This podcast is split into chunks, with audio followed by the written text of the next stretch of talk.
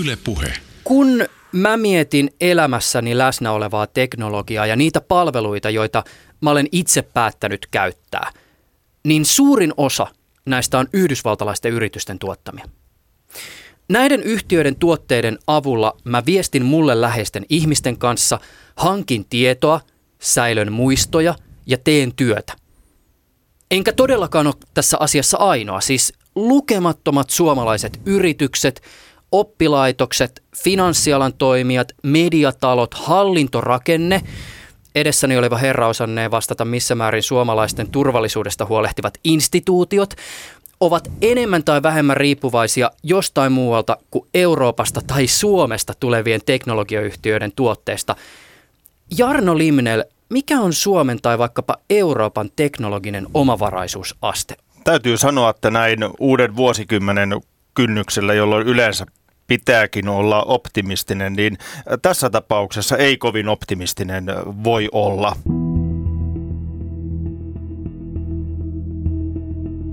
Kun katsoo tätä teknologian kehitystä kaikkinensa tekoälyineen, sosiaalisine medioineen, digitaalisine alustoineen, aivan niin kuin tuossa äsken sanoit, niin kyllähän tämä huutaa eurooppalaisten ratkaisujen puutetta. Ja silloin kysymys tulee, että kun sinäkin käytät näitä erilaisia palveluita ja digiratkaisuja, jos ne tulevat Euroopan ulkopuolelta, niin silloin ne tulevat myös aika usein erilaisten arvopohjien ja erilaisten pelisääntöjen pohjalta tehtynä kuin mitä me Euroopassa tekisimme. Ja tämä vauhti ja merkityshän tässä tulee entisestään tällä vuosikymmenellä kiihtymään. Ja kyllä tästä Euroopan heikosta asemasta pitää olla huolissa. Adobe on jenkkiyritys, jonka tuotteet käytännössä dominoi muun muassa kuvaan liittyvän sisällöntuotannon markkinaa. Kun viime vuonna Yhdysvallat asetti Venezuelalle uusia pakotteita, niin Adobe joutui ilmoittamaan asiakkaille, siis valokuvaille, dokumentaristeille, mediataloille, graafisille suunnittelijoille ja elokuvan tekijöille, että te ette enää pysty käyttämään näitä meidän ohjelmistoja. No sitten pakotteet Adobe-osalta purettiin, mutta tämä esimerkki osoittaa, kuinka vaikkapa Yhdysvallat on valmis käyttämään maan valtavia teknologiayhtiöitä ulkopolitiikkansa välineenä. Presidentti Donald Trumpin aikakaudella epävarmuustekijät Yhdysvaltojen ja Euroopan välisessä yhteistyössä on lisääntyneet. Eli pitääkö meidän oikeasti alkaa varautua sellaisiin tilanteisiin, että yksi päivä vaikka nyt sitten yhdysvaltalaiset käyttöjärjestelmät, pilvipalvelut ja ohjelmistot tai prosessorit, modemit ja näytönohjaimet ei enää olekaan itsestäänselvyys? Turvallisuusihmisenä sanon, että kyllä pitää. Kyllä meidän pitää erilaisia uhka- ja riskiskenaarioita tässäkin pohtia. Jos nyt ajatellaan tuota, että Eurooppa, Suomi siinä mukana, joutuisi jonkinlaiseen konfliktiin tai vakavampaan välien selvittelyyn Yhdysvaltojen kanssa ja näin hypoteettisesti valkoisesta talosta käskettäisiin tavalla tai toisella, että Microsoftin palvelut pitää Euroopassa nyt toistaiseksi lopettaa. Kyllä me täällä Suomessakin melkoisten ongelmien edessä siinä vaiheessa oltaisiin. Tai kun katsoo tänä päivänä jo, millä tavalla meillä esimerkiksi Suomessa viestitään ja myöskin esimerkiksi kriisiviestinnässä luotetaan vaikka Twitteriin tai muihin sosiaalisen median alustoihin, mutta entäs jos nämä alustat eivät olisikaan käytössä? Mitkä on siinä vaiheessa ne vaihtoehtoiset kanavat? Ja kyllä nämä asiat tulee ehdottomasti korostumaan tällä vuosikymmenellä. Ja kyllä tässä pitää Euro eurooppalaisena, kuten aiemmin oli jo puhetta, pitää olla huolissaan, että missä ovat ne eurooppalaiset ratkaisut ja myös oma varaisuus näiden asioiden edistämiseen. Ja semmoinen huomio kuuntelijoille vielä tässä, että mä puhun nyt yhdysvaltalaisyrityksistä, mutta toki me voitaisiin puhua vaikkapa kiinalaista verkkoteknologiasta, jonka avulla suomalaiset kommunikoivat toistensa kanssa, mutta se, miksi mä nyt erikseen nostan jenkit, on se, että yhdysvaltalaisten yritysten merkitys teknologiasaralla nyt vaan on yksinkertaisesti niin suuri. Jokainen katsoo arkipäivässä, mitä teknologiaa käyttää käyttää, niin kyllä se on se sitten kysymys puhelimen applikaatioista tai siitä itse puhelimesta tai läppäristä, omasta kannettavasta älytelevisiosta, niin ne tulevat joko idästä tai lännestä. Eli me olemme hyvin sitoutuneita jo nyt sekä itä, idästä tulevaan erityisesti kiinalaiseen ja sitten yhdysvaltalaiseen teknologiaan.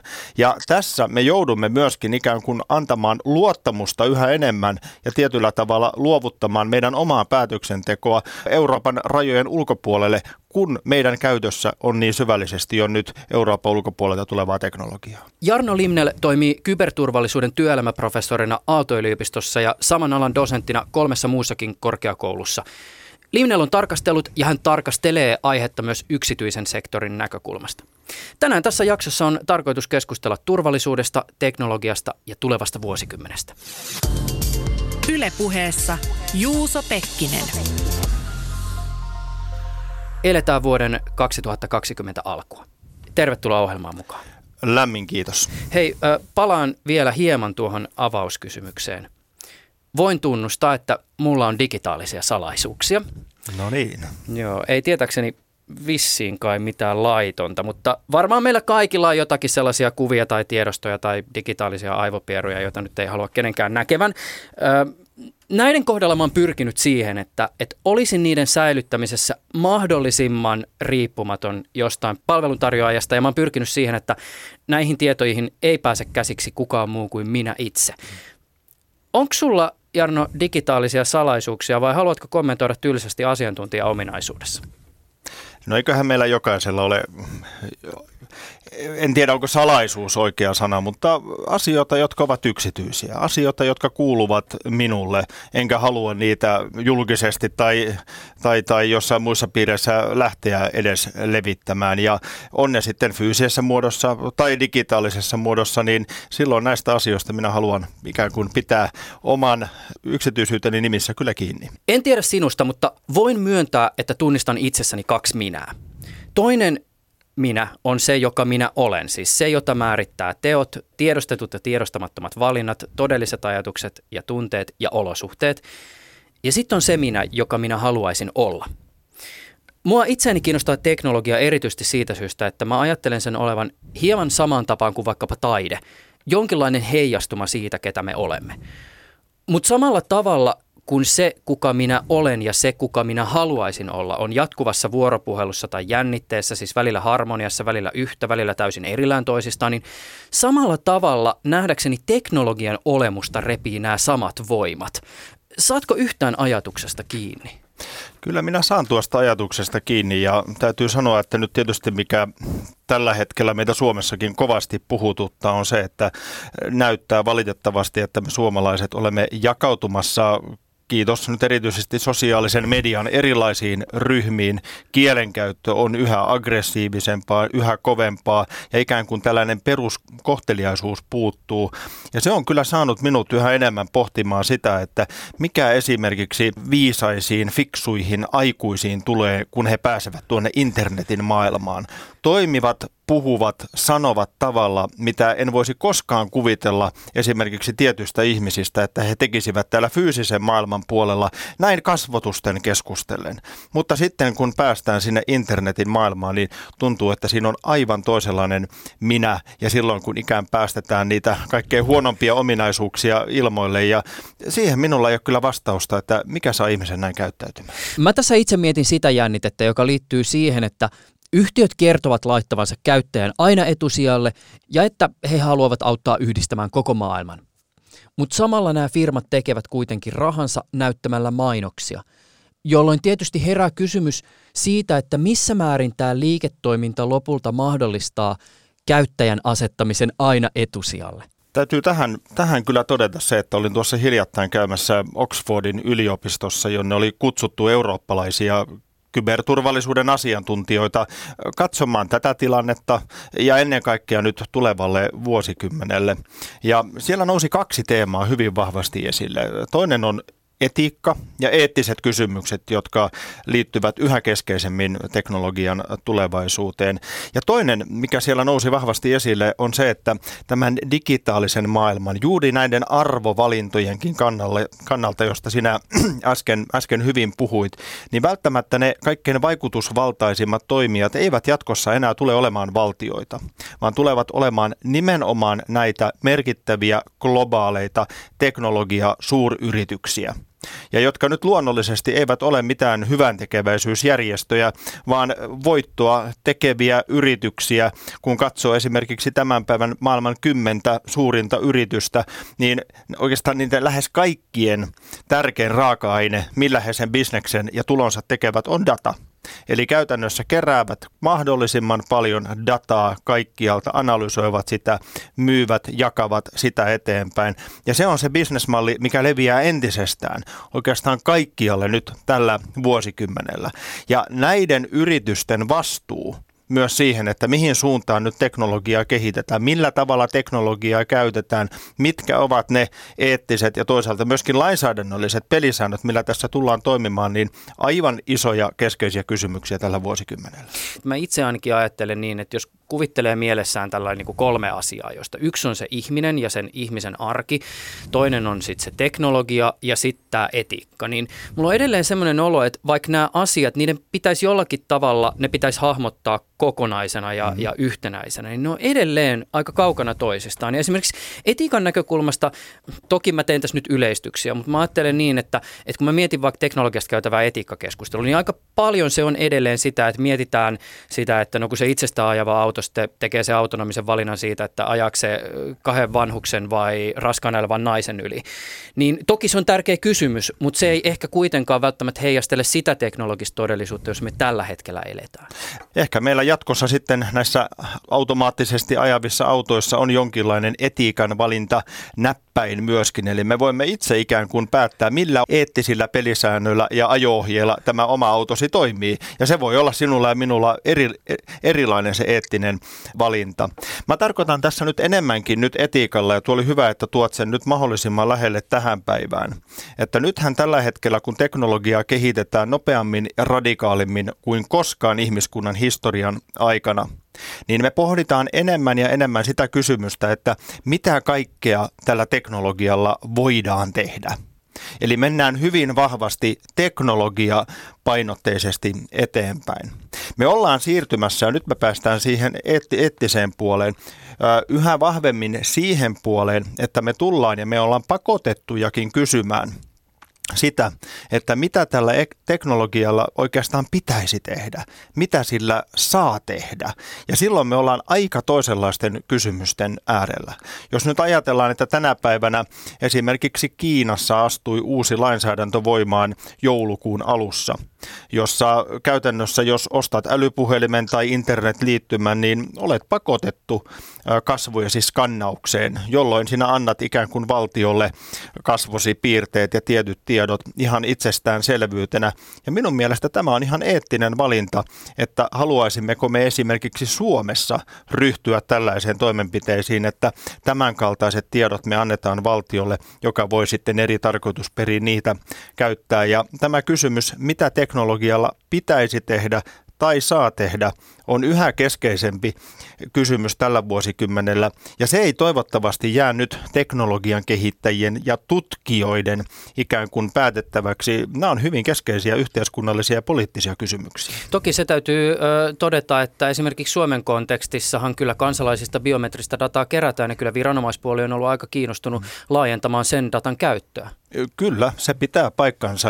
Ja näissä asioissa nyt mennään myöskin aika vauhdilla. Ja täytyy sanoa, että viime aikoina, kun paljon käyn puhumassa, niin olen välillä nyt kysynyt vähän yleisöltäkin suomalaiselta vastakysymyksiä. Esimerkiksi, että kun nyt varsin vahvasti toistetaan, että kaikki mikä voidaan digitalisoida, tullaan digitalisoimaan ennemmin tai myöhemmin. Vastakysymys on, no mitä meidän ei kannata digitalisoida, kun muistetaan, että keskeisin digitalisoinnin kohde maailmassa on tällä hetkellä ihminen. Mehän olemme siis digitalisoimassa ihmisaivoja, mutta mitä muuta meillä yhteiskunnassa tai ihmiselämässä on sellaista, mikä ei kannata digitalisoida. Esimerkiksi yhteiskunnallisesti Suomessa on tehty viisas päätös ja toivottavasti nykyinen hallitus edelleen jatkaa samaa päätöstä, että esimerkiksi vaaleja me emme ole digitalisoimassa. Vaikka edellytykset vaalien sähköisessä tai internetpohjaisessa toimintatavassa olisi, mutta riskit on suoraan sanoen siitä saatavia hyötyjä suuremmat ja on erittäin hyvä, että me edelleen ikään kuin luotetaan vanhaan kunnon kynään ja paperiin. Puhumattakaan, kun puhutaan vaikka rakkaudesta, johtamisesta tai vaikka suomalaisesta rantasaunasta, niin ei kaikkea tarvitse digitalisoida. Eikö se ollut niin, että Virossa äänestäminen on digitalisoitu? Virossa on pitkälti äänestäminen digitalisoitu. Virohan muutenkin pyrkii luomaan tätä brändiään ikään kuin e-societystä, tämmöistä digitaalisesta yhteiskunnasta Ja kyllähän tässä niin kuin Suomessakin on toki seurattu tätä Viron sähköistä äänestämistä, mutta tässä oikeusministeriön työryhmässä, jossa tätä asiasta, asiaa käsiteltiin ja tuotiin se sitten poliittisille päättäjille, niin ei nyt ehkä niinkään verrattu pelkästään Viroon, vaan omista kansallisista lähtökohdista, että kun puhutaan vaaleista, jotka on aivan demokratian ytimessä ja vaalien turvallisuus on osa kansallista turvallisuutta, niin nykytilanteessa on ihan oikea ratkaisu minun mielestä, että niitä ei digitalisoida. Turvallisuuspolitiikassa ja uhkakuvien asettelussa siirryttiin kylmän sodan jälkeen pois tästä kaksinapasesta asetelmasta useiden valtakeskittymien moninapaseen todellisuuteen. Jos nyt vetää hieman mutkia suoriksi, niin teknologian kohdalla tilanne on kuitenkin se, että tekkisektorilla asetelmat on monessa mielessä, ainakin narratiivien ja tiettyjen teknologioiden osalta, aika perinteiset. Siis Itä vastaa länsi ja Kiina vastaa Yhdysvallat ja, ja jos puhutaan ihan siis yhteyden välisestä kilpailusta, niin monesti jollain tietyllä sektorilla valitsee oligopolistinen tai duopolistinen markkina-asetelma. Mm-hmm. Siis käytännössä tarkoittaa sitä, että tiettyä tuotetta tai palvelua tarjoaa se pari-kolme palveluntarjoajaa. Uskaltaisiko tehdä sellaisen väitteen, että, että tilanne ei ole arvokysymyksen tai vaikka turvallisuusajattelun näkökulmasta ehkä se kaikkein optimaalisin, jos vaikka Suomi miettii sitä, että, että minkälaisia yhteistyökumppaneita tuolta yksityiseltä sektorilta mahdollisesti tietyissä toiminnoissa löytyy? Kun katsoo tämän päivän turvallisuuskenttää, niin uskallan sanoa, että ja tehdään erilaisia turvallisuusanalyysejä ja niihin sitten varautumissuunnitelmia, niin sanoisin, että kaikkein suurin haaste turvallisuusasiantuntijoille on tänä päivänä tämä turvallisuusympäristön kompleksisuus. Eli suoraan sanoen monimutkaisuus. Miten eri tekijät, on ne sitten ilmastotekijöitä, teknologiatekijöitä, valtiollisia, ei-valtiollisia asioita, toimijoita, ilmiöitä ja niin edespäin – miten ne vaikuttavat yhä vahvemmin kaikkeen ja miten tätä ikään kuin vuorovaikutussuhteita eri asioiden ja ilmiöiden mukaan lukien teknologian yhä vahvemmin olisi pystyä ymmärtämään. Ja tässä me tullaan nimenomaan siihen, että kun teknologia, ihan niin kuin äh, Sitran megatrendit raportti juuri julkaistu, hyvä sellainen, toteaa, että teknologia sulautuu kaikkeen. Niin hieman sama juttu tämä nyt digitaalisen maailman kanssa ja siihen liittyvä kyberturvallisuus, että me luultavasti tullaan esimerkiksi kyberturvallisuuden käsitteestä luopumaan tällä vuosikymmenellä, koska tämä digitaalisuus, siihen liittyvä turvallisuus sulautuu ikään kuin hyvin vahvasti kaikkeen muuhun turvallisuuteen ja silloin me puhutaan turvallisuudesta tulevaisuudesta. Tiedän sen, että esimerkiksi muutamat EU-maat tällä hetkellä miettivät sitä, että välttämättä eivät enää jatkossa kirjoita kansallisia kyberturvallisuusstrategioita, vaan kirjoittavat kansallisia turvallisuusstrategioita, jossa nämä digi- ja teknologiailmiöt ovat erottamattomana osana. Ja tähän suuntaan uskon, että meidän on Suomessa myöskin, me ollaan pakotettuja menemään, koska se käy yhä tarpeettomammaksi ja myöskin tietyllä tavalla huonommaksi, jos me ajatellaan, että meillä on tällaisia erilaisia rinnakkaismaailmoja ja rinnakkaisuhkakuvia, kun ne kuitenkin kuuluu siihen samaan kokonaisuuteen. Yle puhe mä itse uskon, että tällä vuosikymmenellä niin kyllä tämä, ja nyt en halua olla liian pessimistinen, mutta tämä ikään kuin globaali teknologiakamppailu, joka pahimmillaan voi siis johtaa sitten ihan reaalimaailman konfliktiin, niin Kiinan ja Yhdysvaltojen välillä tulee kärjistymään entisestään. Minä kyllä arvioin, että tällä vuosikymmenellä, luultavasti jo tuossa aika nopeasti, Eurooppa joutuu tekemään arvovalintoja sen suhteen, että luotammeko enemmän yhdysvaltalaisiin ja valitsemme ikään kuin leirin sinne suuntautua sieltä tulevan teknologian kanssa vai onko se ratkaisu sitten Kiinan suuntaan. Ja toki tämä nyt ei ole näin mustavalkoinen asia, jos ajatellaan, että missä kaikkialla esimerkiksi kiinalaista teknologiaa ja erilaisia komponentteja on jo nyt Suomessa tai Euroopassa, niin eihän se ole semmoinen täysin poissulkeva asia. Mutta mä luulen, että me joudutaan yhä enemmän tämän valinnan eteen. Ketä voi syyttää siitä, että Eurooppa on teknologiakysymyksissä riippuvainen Euroopan ulkopuolelta usein Yhdysvalloista tulevista yrityksistä? Aina ennen kuin lähtee sormella osoittamaan ketään, on syytä katsoa, katsoa peiliin. Ja kyllä minä ensimmäisenä, mukaan lukien itsekin eurooppalaisena, suomalaisena, niin kyllä meidän peiliin pitää katsoa. Ja se on tietysti monen asian summa, miksi näin on päässyt tapahtumaan. Kyllähän meillä Euroopassa on esimerkiksi syntynyt Suomessakin hyviä yrityksiä, jotka ovat lähteneet laajentumaan ja siinä vaiheessa, kun se potentiaali on alkanut kasvamaan, niin silloin on tullut joko idästä tai lännestä suurempi tukku rahaa ja sitten se on siirtynyt Euroopan ulkopuoliseen omistukseen. Ja toisaalta niin meillä ei ole Eurooppa oikeastaan syntynyt erinäisistä syistä tällaisia globaaleita suuryhtiöitä. Ja toisaalta jos ajatellaan, että mikä on saanut esimerkiksi sinut käyttämään Twitteriä, Facebookia tai jotain muita alustoja, Microsoftia, mitkä tulevat Yhdysvaltojen suunnalta, niin voi kysyä, että no mitä vaihtoehtoja sinulla on ollut? Onko sulla ollut ylipäätänsä vaihtoehto? Onko kukaan tuonut semmoista reaalista vaihtoehtoa? Eli me ollaan myöskin hilja- hiljalleen ajauduttu ja luonnollisesti nämä yhtiöt sitten pyrkivät koukuttamaan käyttäjänsä mahdollisimman tehokkaasti. Mm. Se mielenkiintoinen asia, mistä Suomessa esimerkiksi ei juurikaan keskustelua käydä, on ylipäätänsä koko internetin tulevaisuus.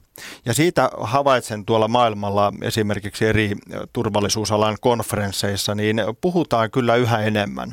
Ja on totta kai kovinkin erilaisia näkemyksiä siitä, että miltä tämä globaali internet niin sanotusti näyttää viiden vuoden päästä. Mutta yhdestä asiasta havaitsen, että kollegat on ihan samaa mieltä. Ja se on se, että viiden vuoden päästä nykymuotoinen internet on hyvin todennäköisesti kovin toisenlainen kuin se on tällä hetkellä. Ja kun katsoo nyt näitä aivan viimeaikaisia toimia, esimerkiksi mitä Venäjä on jo vuosia rakentanut ja pyrkii oman informaatiotilansa hallitsemiseksi rakentamaan sitä omaa internettiään, niin kyllä tässä tämmöinen tietynlainen internetin internetin, internetin hajautumiskehitys on tällä hetkellä käynnissä. Onko sulla näkemystä siitä, että onko globaali internet jonkinlaista, onko se historiaa? Ei se historia ole, ei. Ja nyt täytyy muistaa se, että teknologiahan ei tätä internetin tulevaisuutta luo, vaan se luomme me ihmiset. Kyllä minun mielestä tämä maailma näyttää enemmänkin nyt teknologian myötä menevän siihen, että itse asiassa ihmisyydessä itsestään on tulossa seuraava megatrendi. Mutta silloin me puhutaan hyvin vahvasti näistä eettisistä ja muista, muista asioista. Enemmänkin jos ajattelen internetin tulevaisuutta tai miksikä sitä ikinä kutsutaankin, niin on se, että internet tulee sulautumaan ja ikään kuin ulottamaan lonkeronsa oikeastaan kaikkialle. Lähtien nyt esimerkiksi tästä isosta trendistä, joka tällä hetkellä on käynnissä, tämä kaiken internet. Miten kirjaimellisesti kaikkea ollaan yhdistämässä internettiin ihmisestä luonnollisesti lähtien. Ja miten valtavan räjähdysmäisen datan määrän lisääntymisen keskellä me tällä hetkellä tästä vuosikymmenestä puhumattakaan ja siihen liittyvät analytiikat ja sen hyödyntäminen, niin tällä hetkellä eletään. Et enemmänkin näen, että internet on sellainen asia, joka hieman niin kuin sähkön tavoin tulee meille ihan erottamattomaksi osaksi arkipäivää. Kaikesta tehdään älykästä, kaikesta tehdään dataa ja sehän tuo hirveästi mukanaan myöskin hyvää. Eihän sitä voi niin kuin kieltää. Tässä ei pidä niin kuin olla pessimistinen, mm. mutta se enemmän menee tietysti turvallisuusasiat on yksi, mikä pitää ottaa. Ja toinen on sitten nimenomaan se, että millä pelisäännöillä ja arvoilla tätä internetin tulevaisuutta rakennetaan. Ylepuheessa Juuso Pekkinen. Jarno Limnel, sä oot arvostettu asiantuntija, jota kuuntelevat myös Suomessa päättäjät. Mikä sun näppituntuma on siitä, miten hyvin päätöksentekijät ymmärtää teknologiaan liittyviä hyvin monimuotoisia kysymyksiä? Kyllä täytyy sanoa, että minä olen Taitaa nyt olla kolmas kerta, kun sanoit, että on huolestunut, vaikka yritän olla optimistinen, optimistinen, mutta toisaalta pitää myöskin olla realistinen. Kyllä minä olen huolestunut tällä hetkellä siitä, että meidän poliittisten päättäjien ja teknologian kehittäjien välinen kuilu kasvaa. Eli tarkoitan sitä sillä, että valitettavan heikosti poliittiset päättäjät ymmärtävät tämän teknologian kehitystä ja sen vaikuttavuutta ja miten siihen pitäisi pystyä ja pyrkiä poliittisilla päätöksillä vaikuttamaan. Ja sitten pitää katsoa myöskin toistenpäin, että teknologian kehittäjät ehkä sitten vähän huonosti ymmärtävät sitä yhteiskunnallista yhteyttä tai niitä politiikan haasteita, mitä siihen liittyy. Ja kun katsotaan nyt tätä tietysti megatrendinä, siis koko ihmisyyden kannalta tätä teknologian kehitystä, mitä me ollaan tällä vuosikymmenellä nyt tulossa näkemään, niin nämä eivät ole teknologia-asioita. Nämä on hyvin vahvasti yhteiskunnallisia ja poliittisia asioita. Ihan niin kuin tämä päivänä myös myöskin kyberturvallisuuden asiat. Ei ne ole ensisijaisesti mitään teknisiä tai tutkijoiden tai tiettyjen toimijoiden välisiä asioita. Ne on hyvin keskeisiä maailmanpolitiikan kysymyksiä, tai vaikka yhteiskunnan digiturvallisuuden turvaamiseksi, niin poliittisia asioita, jossa on välttämätöntä olla vahva poliittinen johtajuus ja näkemys. Tuleeko sulle mieleen jotakin, jonka kautta voisi ehkä vielä jotenkin konkretisoida tätä kuilua, jota sä tässä kuvaat? No kyllä ensimmäisenä tulee mieleen nyt aihe, mikä on aika vahvasti Suomessa esillä, niin on tämä 5G-verkot. Ja se teknologia, millä 5G-verkot kaikkinensa tullaan rakentamaan Suomeen ja Eurooppaan, niin sillä on hyvin kauaskantoisia ratkaisuja, joita on sitten myöhemmässä vaiheessa vaikea vetää takaisin. Tässäkin niin ei ole kysymys teknologiasta, vaan hyvin pitkälti itse asiassa poliittisesta päätöksenteosta. Ja kyllä minä olen ihmetellyt sitä, että Suomessa tähän 5G-verkkojen rakentamiseen ja myöskin siihen liittyviin turvallisuuskysymyksiin, niin poliittinen keskustelu on ollut hyvin vähäistä verrattuna esimerkiksi muutamiin muihin maihin, kuten esimerkiksi Iso-Britannian tai Saksaan, jossa tämä on keskeinen poliittinen aihe, mutta Suomessa ei ainakaan toistaiseksi ole ollut. Mistä se muuten johtuu, että Suomi suhtautuu kaikkiin teknologiatoimijoihin tässä 5G-asiassa jotenkin samalta viivalta? Ollaanko me tässä jotenkin tälleen niin kuin fiksun realisteja vai ollaanko me tyhmän luottava? Luottavaisia vai sopivalla tavalla vainoharhaisia? Mi- mi- miten sä näet tämän? No jossain määrin täytyy sanoa, kun seuraa esimerkiksi tätä keskustelua Briteissä, niin näin esimerkkinä, niin ihan hyvä, että aina sille linjalle ei myöskään, myöskään tässä tota, lähdetä. Eli kyllä tämmöinen tietynlainen kylmän viileä realistisuus on myöskin hyvä. Jos nyt ajatellaan vaikka kiinalaista teknologiaa, niin sitä on jo tänä päivänä Suomessa varsin paljon käytössä monessakin paikassa. Eli nämä ei ole mustavalkoisia kysymyksiä. Mutta kyllä täytyy sanoa, että että, kyllä me Suomessa ajoittain näissä nimenomaan turvallisuuskysymyksissä, niin kyllä me hieman sinisilmäisiä myöskin olemme. Voisiko tässä olla taustalla myös semmoinen, että me ei haluta suututtaa sellaisia yrityksiä, jotka on myös työnantajia täällä Suomessa? No totta kai on monia näkökulmia näihin, näihin asioihin. Ää, Kyllä se varmasti se iso, iso haaste tässä on nyt ymmärtää myöskin se, että mihin tässä ollaan niin kuin matkalla ja jollain tavalla pyrkiä myöskin niin kuin ymmärtämään, että mikä tämä kokonaisuus tulee sitten olemaan, mitä vaikutuksia sillä on ja niin kuin sanoin, näillä päätöksillä niin niillä on kyllä kauaskantoisia vaikutuksia. Miten me voitaisiin saada kurottua sitä kuilua, joka vaikkapa nyt sitten päätöksentekijöiden ja tekki-ihmisten välillä ehkä joissakin asioissa on? Onko tämä semmoinen peilin katsomisen paikka, koska sähän esimerkiksi jollakin tavalla myös siinä niin kuin ikään kuin rajapinnassa vaikutat?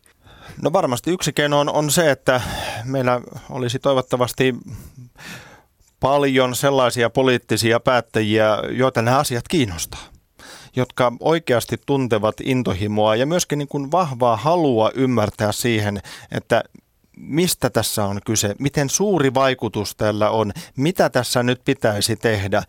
Kun katsoo esimerkiksi nyt vaikka täällä erityisesti minun alalla kyberturvallisuudessa, niin kyllä sellaiset valtiot, joissa poliittinen johto on vahvasti sitoutunut kansallisen kyberturvallisuuden, eli tämän digitaalisen maailman turvallisuuden kehittämiseen, niin ne on monesti niitä edelläkävijöitä. Eli se edellyttää poliittista johtajuutta, poliittista ymmärrystä ja kiinnostusta ja sen kautta sitten ohjaa ohjaamista, että mihin suuntaan mennään. Ja jollei ikään kuin tämmöistä vahvaa, vahvaa intohimoa ja näitä asioiden niin kuin eteenpäin viemistä, jollei semmoista tahtotilaa poliittisten päättäjien keskuudessa aina ole, niin silloin niitä on aika vaikea lähteä edistämään. Mutta toisaalta täytyy kyllä sanoa, että toivotaan ja minä uskon niin, että, että meillä myöskin tällaisia päättäjiä jatkossa yhä enemmän on ja se on kyllä meidän Suomen etu. Yle puhe. Kun kuuntelet tätä lähetystä, voi olla, että jotain tähän seuraavaan kysymykseen liittyen on saattanut jo tapahtua. Nauhoitamme tätä keskustelua viikolla kaksi. Otsikoita hallitsee Lähi-Itä ja erityisesti Yhdysvaltojen ja Iranin väliset jännitteet.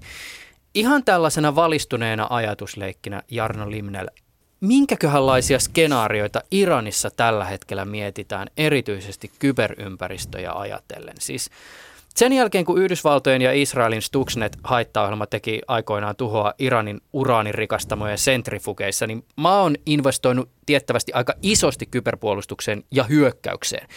Viime vuosien näkyvimmät operaatiot, joista Irania on syytetty, on kohdistuneet muun muassa öljyyhtiöihin ja tiettävästi iranilaiset hakkerit ovat olleet kiinnostuneita myös muusta teollisuudesta ja sähköverkoista. Mitäköhän siellä tällä hetkellä pohditaan? Tuohon kun tietäisi absoluuttisen vastauksen, niin, niin, niin luulen, että moni muukin, muukin olisi siitä kiinnostunut. Olet ihan oikeassa kyllä tänä päivänä, kun pohditaan erilaisia turvallisuuskysymyksiä tai vaikka sitä, että miten halutessaan pystyy vaikuttamaan toiseen yhteiskuntaan, niin tämä digitaalinen maailma, kyberympäristö, se on yksi areena, jossa näin voidaan tehdä. Ja tämä on kyllä myöskin vaikutuksiltaan yhä kasvavampi areena, kun teknologia, digitaalisuus, siihen liittyvät niin hyvämieliset kuin vihamielisetkin kyvykkyydet maailmassa maailmassa kasvavat. Ja täytyy esimerkiksi muistaa, että ei tarvitse mennä sinne Stuxnet-esimerkkiin kymmenen vuoden päähän. Tuossa puolisen vuotta sitten, kun Iran ampui alas yhdysvaltalaisen lennokin Hormusin salmella, niin sen jälkeen valkoisessa talossa mietittiin erilaisia vaihtoehtoja, että miten he voivat vastata tähän Iranin tekoon tavalla tai toisella. Ja siellä oli kuuleman mukaan sitten puhuttu ilmapommituksista ja erilaisista muista operaatioista, mutta mihin sitten Yhdysvallat päätyi? päätyi itse asiassa tekemään kyberoperaatioita. Iranilaisia tiedusteluryhmiä vastaan, mutta eri, erityisesti Iranin rakettien ja ohjusten laukausujärjestelmiin, eli käytännössä sotkemaan sitä softaa, jolloin fyysiset ammukset, raketit, ohjukset, niitä ei pysty laukaisemaan. Ja jos nyt ajattelee Iranin näkökulmasta tällä hetkellä tätä tilannetta, niin kyllä nämä erilaiset kyberoperaatiot, ovat ne sitten psykologisia informaatiooperaatioita, ovat ne sitten jonkinlaisia palveluestohyökkäyksiä, ovat ne sitten datamanipulointia, datan varastamista tai pahimmillaan jopa kriittisen infrastruktuurin, kuten esimerkiksi sähköverkkojen haavoittamiseen tai vaikeuttamiseen liittyviä hyökkäyksiä, niin kyllä nämä ovat yksi siinä keinovalikoimassa, mitä Iranissa hyvin luultavasti mietitään. Ja itse asiassa Yhdysvalloissa on tässä viime päivinä ollut varsin paljon mediassa esillä nämä Iranin potentiaaliset kyberhyökkäykset. Ja jopa niin, että tuossa pari päivää sitten Yhdysvaltojen viranomaiset varoittivat tiettyjä yrityksiä siitä, että nyt on huolehdittava erityisen hyvin valppaudesta ja myöskin tästä sietokyvystä, koska Iran saattaa jonkinlaisia kyberoperaatioita käynnistää.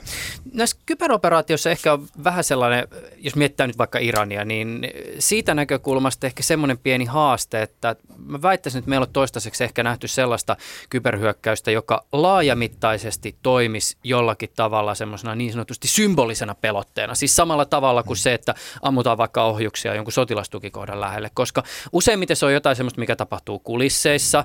Ehkä jossain kaukaisessa maassa saatetaan hetkeksi pistää joku sähkölaitos pois päältä, mutta et eihän me olla nähty mitään semmoisia, että yhtäkkiä Manhattan pimeänä tai jotakin sellaista kyberhyökkäystä, joka olisi impaktiltaan verrattuna vaikka johonkin VTC-iskuihin. Mm-hmm. Me olemme hyvin vahvasti edelleen, meidän ajattelumalli menee siihen fyysiseen tuhoon, esimerkiksi pommiiskuun, palaviin autoihin, räjähtäviin rakennuksiin, joka sitten se psykologinen vaikutus on, on myöskin äh, suurempi. Mutta toisaalta täytyy myöskin muistaa se, että äh, yhteiskunnat toimii, kuten esimerkiksi suomalainen yhteiskunta, niin toimii hyvin vahvasti tietoliikenneyhteyksien, tietojärjestelmien varassa ja jatkossa yhä enemmän. Ja silloin tietysti, jos nämä järjestelmät ja yhteydet ei, ei toimi, on ne sitten tahallisesti tai tahattomasti aiheutettua nämä häiriötilanteet, niin kyllä sellaisenkin tilanteeseen luonnollisesti meidän pitää varautua. Ja nyt itse asiassa, kun teknologian kehitys entisestään kiihtyy, niin minä uskon, että tällä vuosikymmenellä niin tällaisia myös erilaisia odottamattomia häiriö- ja ongelmatilanteita me tullaan vääjäämättä kohtaamaan. Ja silloin meidän on yhä enemmän myöskin mietittävä sitä meidän sietokykyä. Eli puhutaan siis siitä, että kun nyt tehdään suomalaisesta yhteiskunnastakin kaikesta mahdollisimman helppoa ja sujuvaa, mikä on tietysti erittäin hienoa ja hyvää. Sehän helpottaa meidänkin elämää, mutta mikä on sitten meidän myöskin henkinen kyky siinä tilanteessa, kun asiat ei enää toimikaan. Jos sitten tämä helppo ja sujuvuus jostain syystä meneekin hetkeksi alas.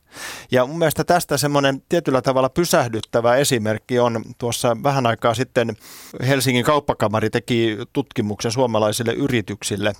Niin ajattelepa Juuso, 43 prosenttia suomalaisista yrityksistä kertoo, että yhden internetittömän päivän jälkeen he ovat toimintakyvyttömiä. Siis Suom, lähes puolet suomalaista yrityksistä, jos ei päivään pääse nettiin tai ei ole nettiyhteyksiä, niin ovat toimintakyvyttömiä. Nämä kuvaa hyvin sitä, miten riippuvaisia me ollaan jo nyt esimerkiksi internetistä ja teknologiasta.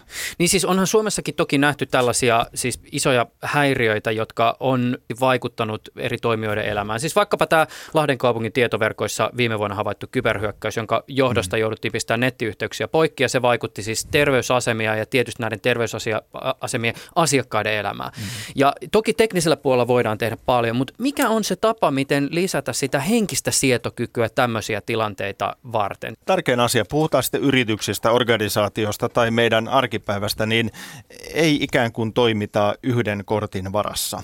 Eli on niitä myöskin vaihtoehtoisia tapoja sitten, jos ikään kuin se yksi kortti syystä tai toisesta kaatuu. Ja, ja, ja silloin se tarkoittaa kyllä sitä, että vähän nyt huono sanoa, mutta sanon silti, että minun mielestä on ihan hyvä, että aina aika ajoin meillä ehkä Suomessa, tai meillä Suomessa sähköt saisikin vähän pätkiä ja tietoliikenneyhteydet vähän ollakin välillä ongelmatilanteessa, koska nyt meillä on koko aika varsin vahva luottamus siihen, että sähköä tulee tai netti toimii ja me ikään kuin tuuduttaudutaan myöskin siihen, eikä edes välttämättä mietitä sitä vaihtoehtoa, että hetkinen, että miten mä sitten toimisin tässä tilanteessa.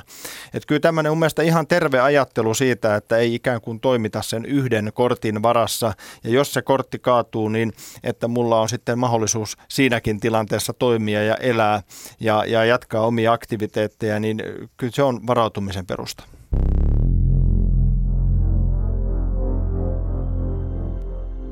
Jarno Limnel, puhutaan hieman narratiiveista. Sanallistaisitko sitä, miten narratiivit ja mielikuvat kytkeytyvät osaksi turvallisuusajattelua? Tämä on erittäin olennainen kysymys, kun me pohdimme nyt turvallisuutta, teknologiaa tällä vuosikymmenellä. Itse asiassa kaksi asiaa, mitä ehkä näin niin kuin kovan turvallisuuden koulutuksen saanena, niin on vähän yllättynytkin itsestäni, että mitä tässä niin kuin parhaillaan turvallisuuden näkökulmasta opiskelee. Niin toinen on itse asiassa etiikka, siihen liittyvät asiat, ja toinen on psykologia ja narratiivit. Ja tarkoittaa siis käytännössä sitä, että minä uskon, että turvallisuus on jatkossa yhä enemmän, kun se on tunne. Sitä ei saa missään nimessä väheksyä, että turvallisuus ei olisi tunne. Se on tunne, kun me olemme ihmisiä niin minä uskon, että tällä vuosikymmenellä nimenomaan tämän informaatioteknologian entisestään kehittyessä me puhutaan yhä enemmän mielikuvaturvallisuudesta ja erilaisista mielikuvien välisistä kamppailuista. Ja silloin me puhutaan myöskin narratiiveista, siis erilaisista tarinoista, näin yksinkertaistaen sanoen. Ja yhä enemmän me joudutaan myöskin turvallisuuden näkökulmasta kysymään, että keiden ja minkä tuottamien tahojen mielikuvat on hallitsevia, kuka niitä tekee, kenen narratiivi voittaa. Ja silloin se tarkoittaa kaikessa laajuudessaan, että viestinnällä – myöskin yhteiskunnallisesti on yhä suurempi merkitys myös turvallisuuden näkökulmasta. Mielikuvat ja narratiivit välittyy usein erilaisten portinvartioiden suodattamina ja teknologia on muuttanut tosi voimakkaasti just tätä portinvartijan roolia. Meillä on tullut uusia portinvartioita ja sitten perinteiset portinvartijat, kuten esimerkiksi perinteinen journalistinen media, on saattaneet huomata joutuneensa vaikka algoritmien ja alustojen tekemän valinnan kohteeksi. Jos minä nyt vaikka toimittajana ajattelen, että mä tässä nyt pyrin välittää tietoa ja valistuneita näkökulmia, näkökulmia mahdollisimman laajasti, jotta kansalainen voi tehdä itse oman elämänsä mm. päätökset, niin ei mulla ole mitään takeita siitä, että kuinka merkittäväksi se alusta, jonka kautta mun sisällöt leviävät, omat valintansa tekevät. Millä mielellä sä tarkastelet tätä maisemaa ja näetkö sä tämän portinvartijuuden kytkeytyvän kuinka integraalisesti tähän turvallisuuskysymykseen? Yhdistyy hyvin, hyvin keskeisesti ja näistä asioista käy paljon puhumassa ja keskustelemassa eri puolilla Suomea ihmisten kanssa, niin yksi yleisimmistä kysymyksistä, mitä ihmiset tulee kysymään, suomalaiset, on se, että no mihin tässä enää oikeastaan voi luottaa?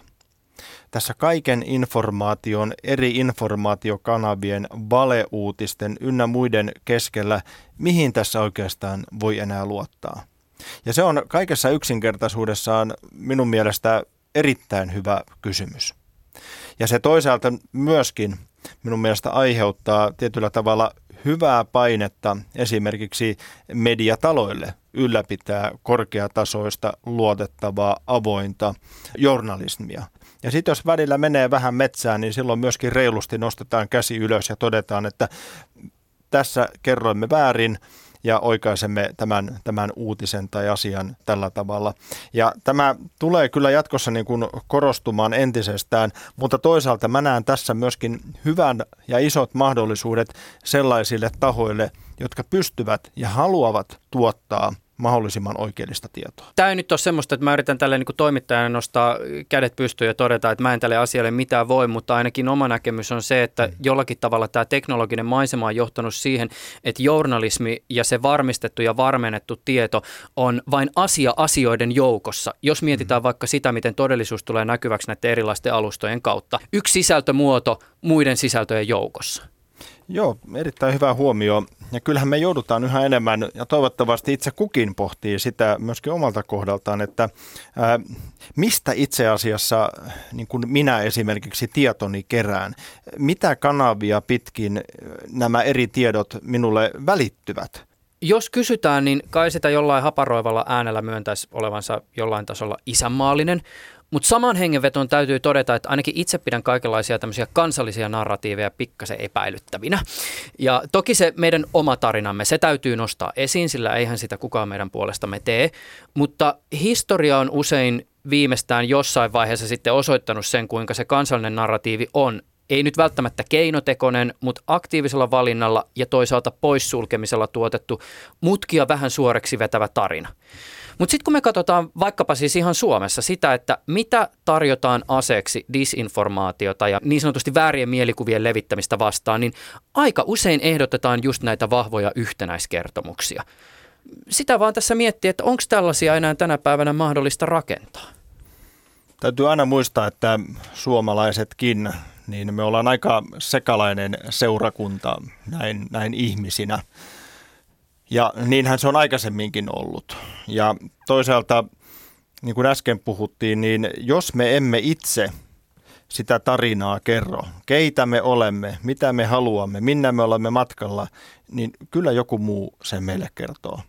Ja sitähän me itsepäiset suomalaiset me ei haluta mä en tiedä, onko tarina sitten oikea sana siihen, mutta ehkä enemmänkin tulisi tässä meidän omassa viestinnässä ja suomalaisessa ymmärryksessä isänmaallisesti mutta mitenkään kiihkoilematta, niin tietynlaiset arvot tai periaatteet nostaa vahvasti esille.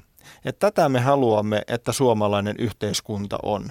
Me haluamme rakentaa tämän tyyppistä maata, joka on jossa esimerkiksi oikeudenmukaisuus, tasavertaisuus ja niin edespäin on semmoisia hyvin keskeisiä periaatteita. Ja meille ne monesti näyttäytyy niin kuin ihan itsestäänselvyytenä, mutta jolle me myöskin tarpeeksi painokkaasti ja toiston merkitys on myöskin suuri tuo esille, niin ne saattaa juuri hukkua tähän informaatiotulvaan, josta me äsken keskusteltiin. Ja tässä tulee myöskin se mielenkiintoinen havainto, mikä viime aikoina nyt näyttää maailmalla voimistuvan, että kun me katsomme tulevaisuuteen, niin luonnollisesti meidän pitää ymmärtää menneisyyttä. Mutta meidän pitää myöskin huolehtia siitä menneisyyden kirjaamisesta tai oikeellisuudesta. Että nyt esimerkiksi eri digitaalisilla alustoilla näyttää sillä, että ihan tietoisesti aletaan niin kuin väärentämään sitä historian kirjoitusta. Ja sitten kun katsotaan vähän sukupolvia eteenpäin, kun ne taas googlaa ja päätyvät johonkin sivustolle, missä kerrotaan historiasta, niin se on saatettu muuttaa jo aivan toisenlaiseksi. Eli pidetään myöskin tästä historiasta huolta. Mä edelleenkin tartun tähän yhtenäistarinoiden tai vahvojen kansallisten narratiivien kysymykseen sitä kautta, että, että mehän tehdään hirveästi Suomessa työtä, osin myös onnistuen siinä, että, että opetetaan uusille sukupolville ja, ja nyt pitää näköjään tässä teknologisessa maisemassa myös vähän vanhemmillekin mm-hmm. opastaa tätä median luku tai teknologian lukutaitoa taitoa. Ja siihen sisältyy tietysti se kriittisyys ja se kysymys siitä, että, että mitä tässä niin kuin sanotaan ja mitä tässä jätetään sanomatta. Mutta sitten kun me yritetään luoda sitä kansallista narratiivia, niin sehän usein on just nimenomaan myös tätä, että samalla tavalla kun sitä disinformaatiota mm. kohtaan ollaan kriittisiä, niin samalla tavallahan se kansalainen, sille on annettu työkalut siihen, että se on kriittinen myös ehkä sit sitä yhtenäiskertomusta kohtaan. Joo, saan tuosta kiinni ja sehän olisi pelottava tilanne näin suoraan sanoa, että joku Suomessa käskisi ja kertoisi, että tässä on meidän tarina, kaikki omaksukaa tämä, toimikaa tämän mukaisesti ja sitten kritiikittömästi se hyväksyttäisiin. Me oltaisiin aika kaukana semmoisesta suomalaista yhteiskunnasta, missä minä haluan elää. Kyllä me puhutaan sitten autoritäärisestä maailmasta. Ja ehdottomasti ihan niin kuin tasavallan presidenttikin hyvin uuden vuoden puheessaan totesi, niin totta kai me, meidän pitääkin olla erimielisiä. Meidän pitää olla kriittisiä, koska se myöskin vie tätä yhteiskuntaa eteenpäin. Enemmänkin minun mielestä kyse on nyt suoraan sanoen käytöstavoista, millä tavalla me olemme kriittisiä ja millä tavalla me pohjimmiltaan toivottavasti haluamme kuitenkin hyvää ja viedä näitä asioita yhdessä eteenpäin. Ja tietysti kun tiedemaailmassa on, on koko ikänsä eri tavoin toiminut, niin semmoisia tärkeimpiä periaatteita, mitä tiedemaailmassa on, niin on nimenomaan olla kriittinen kyseenalaistaa, pohtia asioita eri näkökulmista ja se on kyllä ihan kansalaistaito siinä, missä nämä muutkin asiat. Minkälainen haaste suomalaisille turvallisuutta ylläpitäville instituutioille on joidenkin tahojen pyrkimykset rapauttaa luottamusta näihin instituutioihin? Varsinkin jos katsotaan nyt tätä tulevaa vuosikymmentä, koska tässä vaiheessa ainakin tuntuu siltä, että tämä kehitys tuskin ainakaan tulee ihan hetken laantumaan. No nyt täytyy lähtökohtaisesti muistaa, että ei myöskään olla liian pessimistisiä, niin Suomihan on ensinnäkin hyvin vahvasti luottamusyhteiskunta. Se, miten vahvasti suomalaiset mielipidekyselystä toiseen luottavat esimerkiksi poliisiin, pelastuslaitokseen, tulliin, puolustusvoimiin, niin siellä ollaan lähes pohjoiskoreamaisissa lukemissa. Ja se on, voin sanoa kansainvälisesti, niin meidän pitää olla hyvin ylpeitä myöskin siitä. Mutta se kysymys, pystytäänkö me pitämään ne luvut siinä, missä ne tällä hetkellä esimerkiksi on? No suoraan sanoen kaikkemme meidän pitää tehdä, että ne luvut pysyy siellä. Mutta se tarkoittaa sitten toisaalta myöskin, äh, no montakin asiaa tulee mieltä, mieleen, mutta kyllä se tarkoittaa yhä vahvemmin myöskin sitä, että turvallisuusviranomaisten pitää pystyä olemaan yhä joustavammin tässä ikään kuin ajan hengessä mukava. Jos nyt ajatellaan äh, poliisi tekee tässä hyvää työtä, mutta otetaan esimerkiksi se, että esimerkkinä – että kun esimerkiksi rikollisuus siirtyy yhä enemmän verkkomaailmaan, ihmiset on yhä enemmän siellä verkkomaailmassa, niin silloin se myöskin tarkoittaa, että esimerkiksi poliisin on oltava siellä verkkomaailmassa sekä läsnä että myöskin kyvykkyyksiltään ratkaista erilaisia rikoksia, väärinkäytöksiä siellä verkkomaailmassa. Eli miten viranomaiset myös pystyvät tässä kehityksessä olevaan mukana ja ikään kuin uudistumaan, koska sitä se tässä tarvitsee yhä enemmän. Ja kyllä toinen asia myöskin, mikä on haaste, ja tämä ei ole mikään suomalainen haaste, vaan haaste, voisin sanoa koko läntisessä maailmassa, niin on lainsäädäntö miten lainsäädäntö pysyy tämän kehityksen mukana ja tietyllä tavalla antaen myöskin viranomaisille riittävät keinot toteuttaa ja tuottaa turvallisuutta, toki valvontamekanismit huomioiden. Jos nyt vielä otetaan katsetta tulevaan vuosikymmeneen, niin ratkaisevassa roolissa kokijan ja tekijän näkökulmasta on nuoret sukupolvet. Ja hmm. sä oot ollut siis Jarno Limnel tutkimassa sitä, miten nuoret, siis teidän tutkimuksessa 15, oliko se 32-vuotiaat, ajattelee turvallisuudesta ja tulevaisuudesta. Hmm. Mikä sun arvio on siitä, että minkälaisissa tunnelmissa tämä jengi suuntaa kohti tulevaa vuosikymmentä? No ensinnäkin täytyy sanoa, että yksi asia, mikä meillä siinä tutkimuksessa hieman yllätti, oli se, että kun puhutaan helposti suomalaisesta nuorisosta, että se on, se on yksi sama joukko, niin itse asiassa nuorten turvallisuus ja uhkanäkemykset oli aika erilaisia riippuen siitä, että missä päin Suomea he asuvat. Esimerkiksi Lappeenrannassa kyllä siellä Venäjään liittyvät asiat korostuivat, kun sitten taas vaikka Varsinais-Suomessa Turussa korostuivat terrorismiin, maahanmuuttoon liittyvät kysymykset. Mutta se hienoin, ja tämä luo kyllä itselle itsellenikin vaan entisestään luottoa lisää meidän, meidän nuorisoon. Se hienoin ajatus, mikä sieltä niin kuin isona asiana nousi esille nuorten näkemyksissä, oli se, että nuorten mielestä keskeisin ja vaarallisin uhkakuva Suomelle ja suomalaisille ei tule Suomen rajojen ulkopuolelta, vaan Suomen rajojen sisältä siitä, että tämä yhteiskunta muuttuisi eripuraiseksi, eriarvoiseksi ja ikään kuin kääntyisi itseänsä vastaan.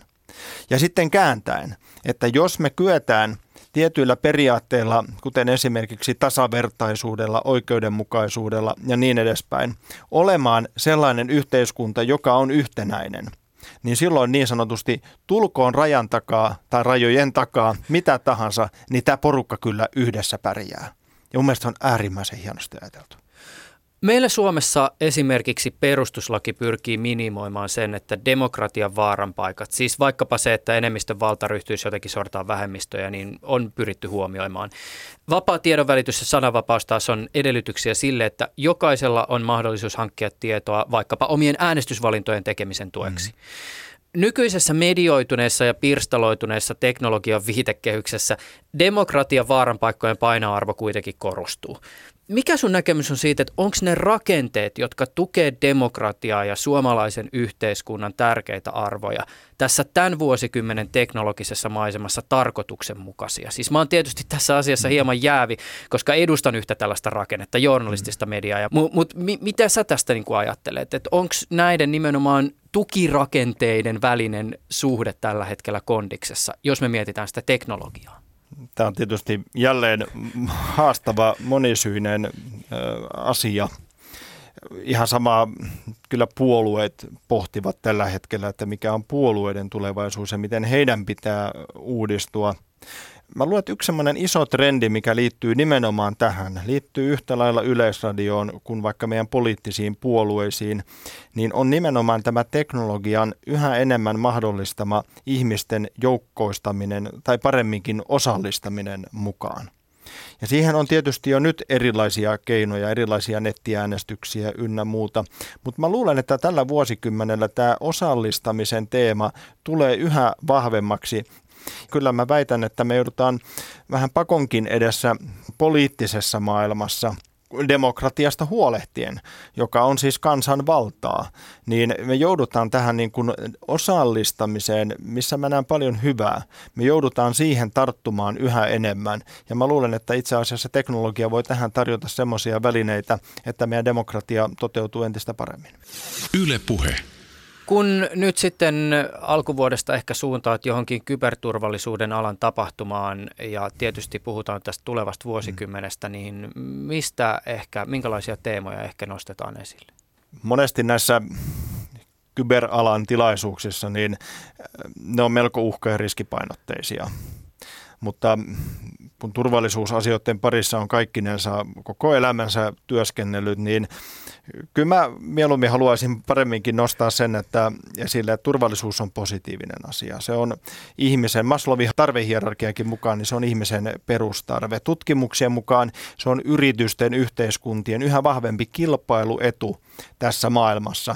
Keneen ja mihin voi luottaa on itse asiassa turvallisuusteknologiassa yhä enemmän maailmassa esitetty kysymys. Ja mä luulen, että tämä luottamusteema tulee entisestään korostumaan, vaikka nyt näissä mainitsemissasi turvallisuuskonferensseissa.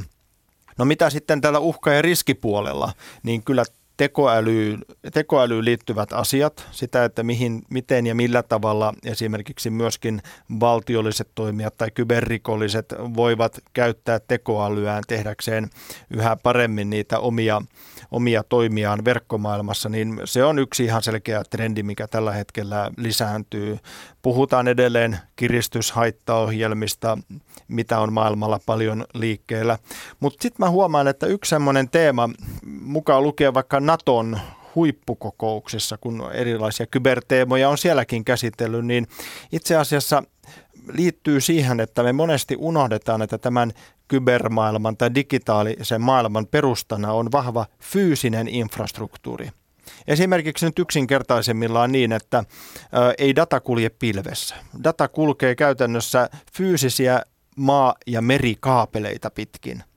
Ja nyt näiden merikaapeleiden, kun tietoliikenneyhteydet lisääntyy, datan arvo kasvaa ynnä muuta, niin näiden fyysisten kaapelien turvaaminen nousee itse asiassa yhä enemmän strategisemmaksi kysymykseksi myöskin Suomelle. Ja miten niitä turvataan ja toisaalta huolehditaan siitä sietokyvystä, niin tämä on yksi sellainen kasvava teema kaikesta maailman datasta, mitä on jo nyt valtavasti liikkeellä, niin eri tutkimuksien mukaan 96-99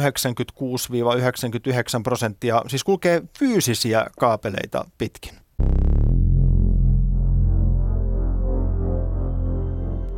Niin kuin hieman jo tuossa aikaisemmin puhuttiin, niin yhä enemmän itse asiassa tämän niin kuin digitaalisen maailman turvallisuusratkaisuissa, niin me puhutaan turvallisuuden sijasta luottamuksesta.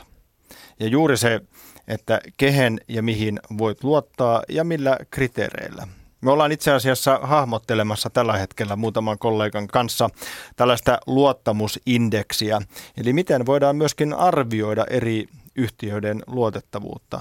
Lähtien ihan siitä, että mistä maasta se kyseinen yritys on peräisin, mikä siellä on maailmanpoliittiset tavoitteet, miten lainsäädäntö siellä määrittää sitä, että mikä on valtion ja yrityksen välinen suhde, pitääkö tietoa antaa, millä periaatteella, mikä on yrityksen omistajarakenne. Ja sitten toisaalta myöskin kaikki tekee mokia. Aina välillä tapahtuu. Mielestäni se ei saa olla semmoinen myöskään poissulkeva asia, vaan tässä meidän luottamusindeksissä. Se olennaisempi asia on se, että jos tehdään mokia, jos tapahtuu väärinkäytöksiä, niin haluaako se kyseinen yhtiö oikeasti korjata ne, miten nopeasti se siihen ryhtyy, ja miten se parantaa sitten sitä omaa palvelua, niin se on myöskin yksi ihan keskeinen luottamuksen elementti. Kyetään ja halutaan, on vilpitön halu toimia oikein ja sitten jos asiat ei mene oikein, niin korjata ne oikean suuntaan. Ja itse asiassa tuossa on ollut tutkimuksiakin nyt siitä vähän laajemmassa kuvassa, että itse asiassa yritysten osakkeen arvoon vaikuttaa enemmän se, kuin että miten hyvin on yritys niin kuin varautunut erilaisiin kyberuhkiin. Siihen vaikuttaa enemmän se, että sitten kun niin sanotusti ää, piip tulee tuulettimeen, niin miten he kykenevät siinä tilanteessa toimimaan. Miten he viestivät, miten heillä on vaihtoehtoiset varautumissuunnitelmat, miten he pystyvät ikään kuin palautumaan mahdollisimman hyvin. Eli puhutaan siitä sietokyvystä. Ja vielä osoittamaan sen, että kuitenkaan ne kriittisimmät esimerkiksi tiedot eivät ole lähteneet eteenpäin, niin jos yritys tämän kriisivaiheen selviää siitä kiitettävästi, niin on tutkimuksia, jotka osoittaa, että itse asiassa vaan vahvistaa osakkeen arvoa. Jarno Limnel, jos vielä jotenkin tiivistäisi sitä, että, että minkälaista ehkä turvallisuusajattelua tulevan vuosikymmenen teknologiamaisemassa kannattaisi harjoittaa ja minkälaisia voisivat olla ne ikään kuin sen teknologialuvun taidon kehittämisen langat, jota lähteä seuraamaan, niin mitä sä ehkä vielä jotenkin nostasit esille tai miten sä tiivistäisit? No puhutaan sitä teknologiasta, vaikka turvallisuuden tai muutenkin teknologiasta tällä vuosikymmenellä, niin muutosnopeus on ihan keskeinen sana ja se, että miten teknologia osin ennakoiden, osin ilman ennakointia integroituu yhä vahvemmin kaikkialle. Ja kyllä mä sanoisin tässä sen, että kannattaa jatkuvasti lukea, kannattaa seurata aikaansa, kannattaa ikään kuin myöskin ajatella näitä, näitä asioita ja myöskin sen, että mihin sitä teknologiaa haluaa käyttää. Ja sitten ehkä toisaalta myöskin se, että mitä tämä tarkoittaa ihmisyydelle – Hyvä esimerkki on, on se itsellenikin vaikeaa, kun tuossa hiljattain yritin, että vaikka olla päivä ilman älypuhelinta tai mitään älylaitteita. Ja ottaa ikään kuin toisenlainenkin näkökulma, että ilman teknologiaakin pystyy elämään ja se on välillä jopa ihan suotavaa. Jarno Limnel, kiitokset sulle tästä keskustelusta. Kiitos paljon. Ylepuheessa Juuso Pekkinen.